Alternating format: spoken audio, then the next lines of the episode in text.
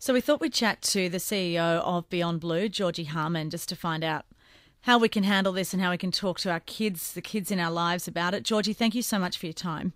Oh, it's a pleasure. I'm guessing that feeling overwhelmed, even if you haven't lost a house or you don't know anyone involved, is not necessarily an uncommon thing right now.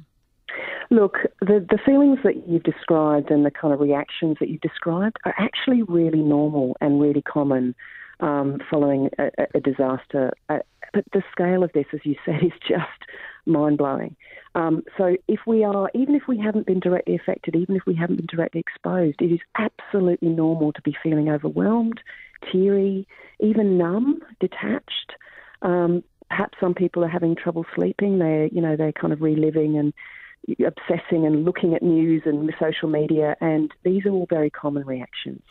Um, we know that these kind of feelings usually pass within about a week, but we need to be mindful of them. We t- need to be talking about them, being conscious of them, and actually doing things ourselves to actually, you know, limit our, you know, m- help ourselves through this. It feels almost self-indulgent, and you feel almost guilty mm. for for feeling the way you do if you're not directly impacted, because you know that there's so many people out there that are so much worse off.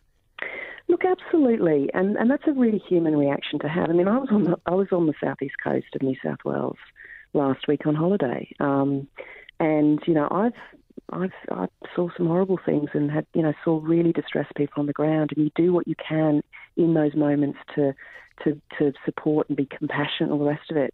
But then you go home and you're you know you're back at work and you're you know, you you you might be affected by the smoke a bit, but you know, you're not directly there on the ground. And it is very natural and normal to be feeling, you know, a little bit of guilt. But my message to people is that don't feel guilty. Actually, take your feelings seriously.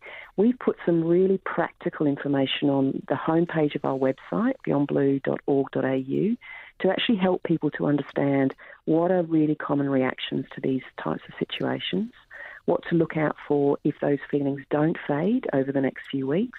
And it, certainly after a month, if you're still feeling these things, you really need to go and see a GP or a mental health professional to just talk things through. Georgie, what's your advice to those of us with kids in our lives who are seeing these images and particularly, you know, for example, the animals? I know the mm. two little girls in my life are very upset about what, what's happening with, with the animals. How do you yeah. suggest we talk to them about this to make sure it's not an ongoing fear or, you know, doesn't sure. become something that traumatizes them? Sure. Well, the, the, the, that's a really good point, and um, I know this is something that people are really worried about. And again, that information on our website has a whole range of really practical ways, and even a really short video about how to talk to kids about this. But my advice is this children do react differently to traumatic effects than, than adults, and that depends on the age and where they're at in terms of their development all kinds of things. But really common reactions are perhaps withdrawing, um, difficulty concentrating or sleeping, even you know increased tantrums and outbursts and things like that, and sometimes even physical symptoms like headaches and tummy aches and things like that. What you need to do is to not um, is to is to again tell them, talk openly about this. Tell them that what is going on is a really sad thing, but it's relatively rare. That they are safe, uh, and the way that they might be feeling is completely normal in the circumstances. Take their concerns seriously. Listen. Encourage them to speak. Return to a routine as quickly as you can, knowing that for some people that's going to be really difficult, especially in bushfire affected areas. But routine is incredibly important and and give your kids a sense of control. Um, keep them close to you. Um, some some people are saying, should we send our kids away? The the advice, the professional advice is no. Keep them close to you, um, but empower them. Like let them make choices and uh, and things like you know what are we going to have for lunch today? Play is really important. Um, we cannot shield them from this exposure, but what we can do is talk about it, reassure them, let them know as well that if we're teary, for example, that yes, we're really sad as grown ups too, but this is how we're coping, this is what we're doing to manage our stress. Um, don't hide it from them, bring it out into the open. Georgie, thank you so much for the advice and just for, I guess, putting our minds at ease that, you know, everyone is feeling this way at the moment. We do appreciate it.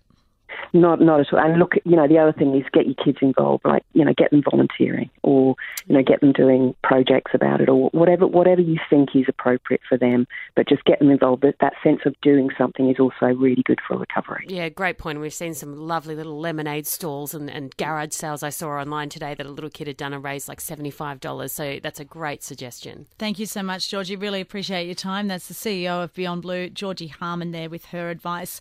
You're listening to Summer Afternoons with Natalie Peters and Aaron Molan. In just a moment, we'll cross to the newsroom.